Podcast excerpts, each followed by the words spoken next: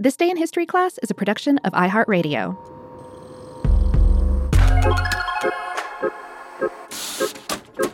Hello, and welcome to This Day in History class, a show that knows how you feel about all this Christmas business. I'm Gabe Luzier, and in this episode, we're returning to the well of beloved Peanuts holiday specials to talk about the one that started it all and why it almost never happened.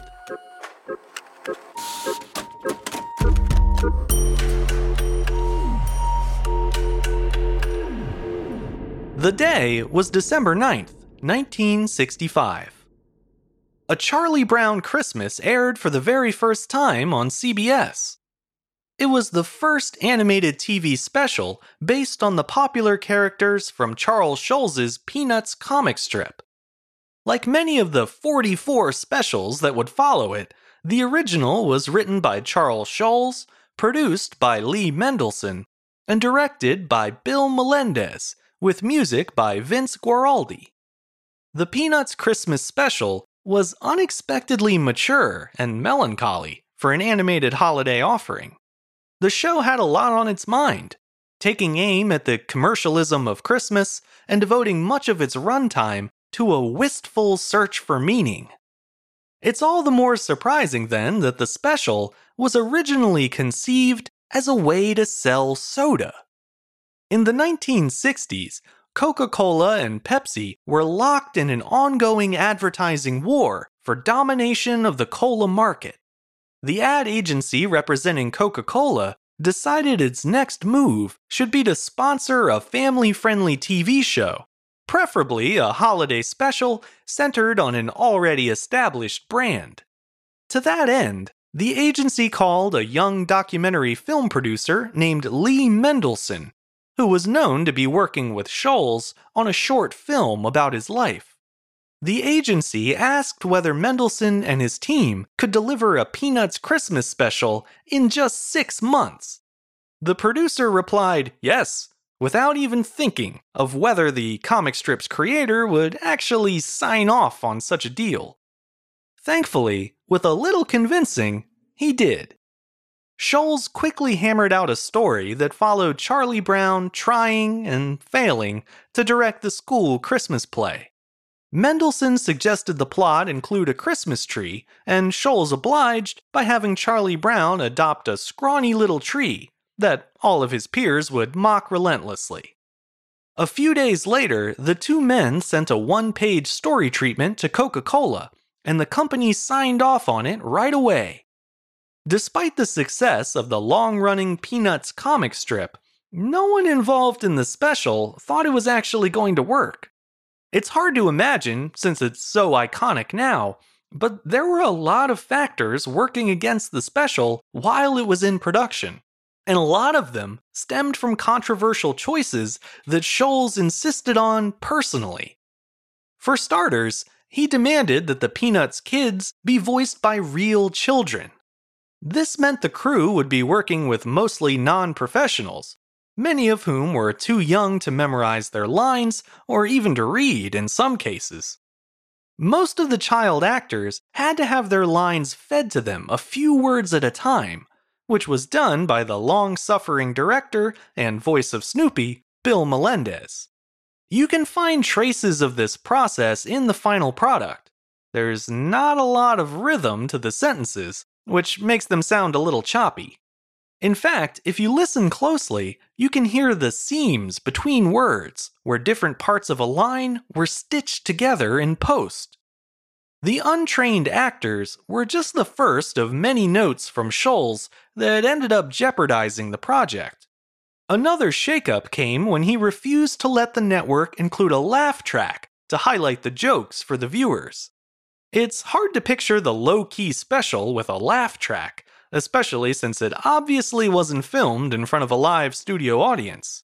But canned laughter was a staple of TV comedy at the time, even in cartoons, like the Flintstones, for instance. However, when producer Lee Mendelson mentioned the idea to Schulz, the artist quickly shot it down. When Mendelson pleaded that the special would drag without it, Schulz put his foot down by standing up and leaving the room without a word. A few minutes later, he reportedly came back and carried on as if nothing had ever happened. Mendelson took the hint and gave up on the idea of a laugh track. Another point of contention were the special's heavier themes, such as the commercialization of Christmas and the climactic scene in which Linus reads from the Bible. Schulz insisted on those elements because it was important to him that the special explore what he considered the true meaning of Christmas. And that's why Linus reads the story of Jesus' birth straight from the Gospel of St. Luke. This was a pretty risky move at the time, because according to The Atlantic, less than 9% of Christmas episodes and specials from the era contained religious references of any kind, much less direct quotes from Scripture. Surprisingly, CBS didn't object to the inclusion, and neither did Coca Cola. However, producer Lee Mendelson was nervous once again. He told Schulz that no animated character had ever read from the Bible before, which to Schulz was all the more reason to do it. He told Mendelson, quote, Well, if we don't do it, who will? You might imagine that CBS and Coca Cola must have really liked what they saw if they let the religious theme stand without pushback.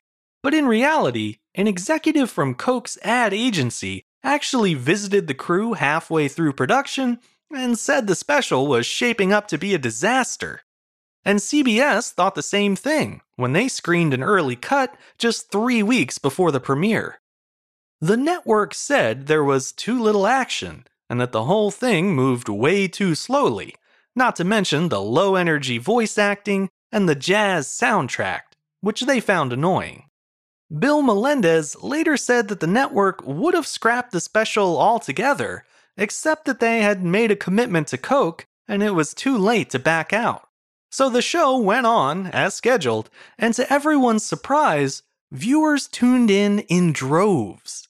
In fact, 45% of all American TVs in use that night were tuned to the special, accounting for roughly 15 million people. And as for that annoying jazz soundtrack, provided by pianist and composer Vince Guaraldi, it became iconic in its own right. The tune, called Linus and Lucy, even went on to become the theme song for the whole Peanuts brand.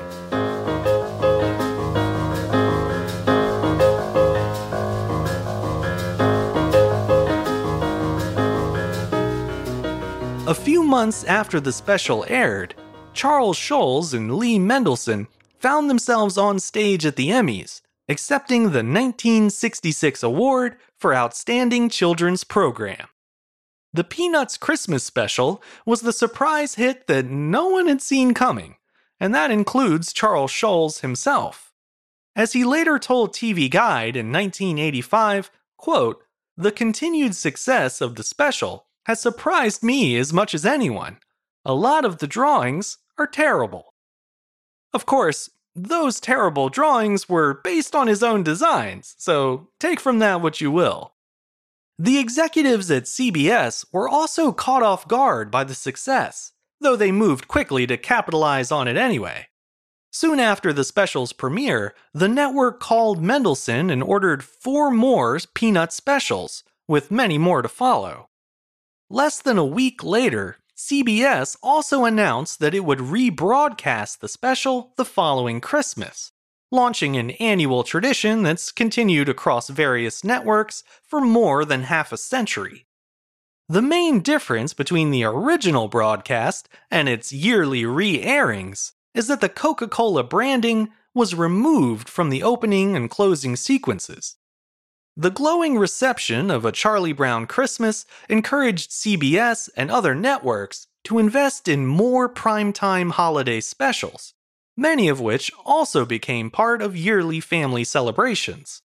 In fact, the very next year, in 1966, CBS premiered its second animated holiday special, an adaptation of Dr. Seuss's How the Grinch Stole Christmas.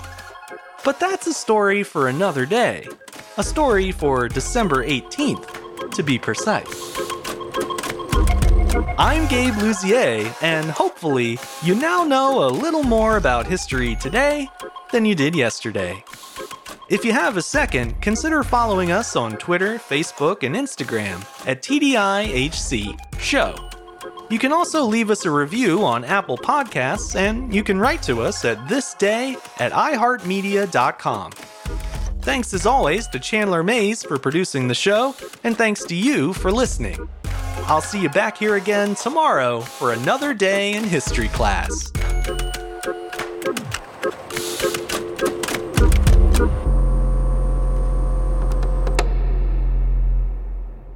For more podcasts from iHeartRadio, visit the iHeartRadio app, Apple Podcasts, or wherever you listen to your favorite shows.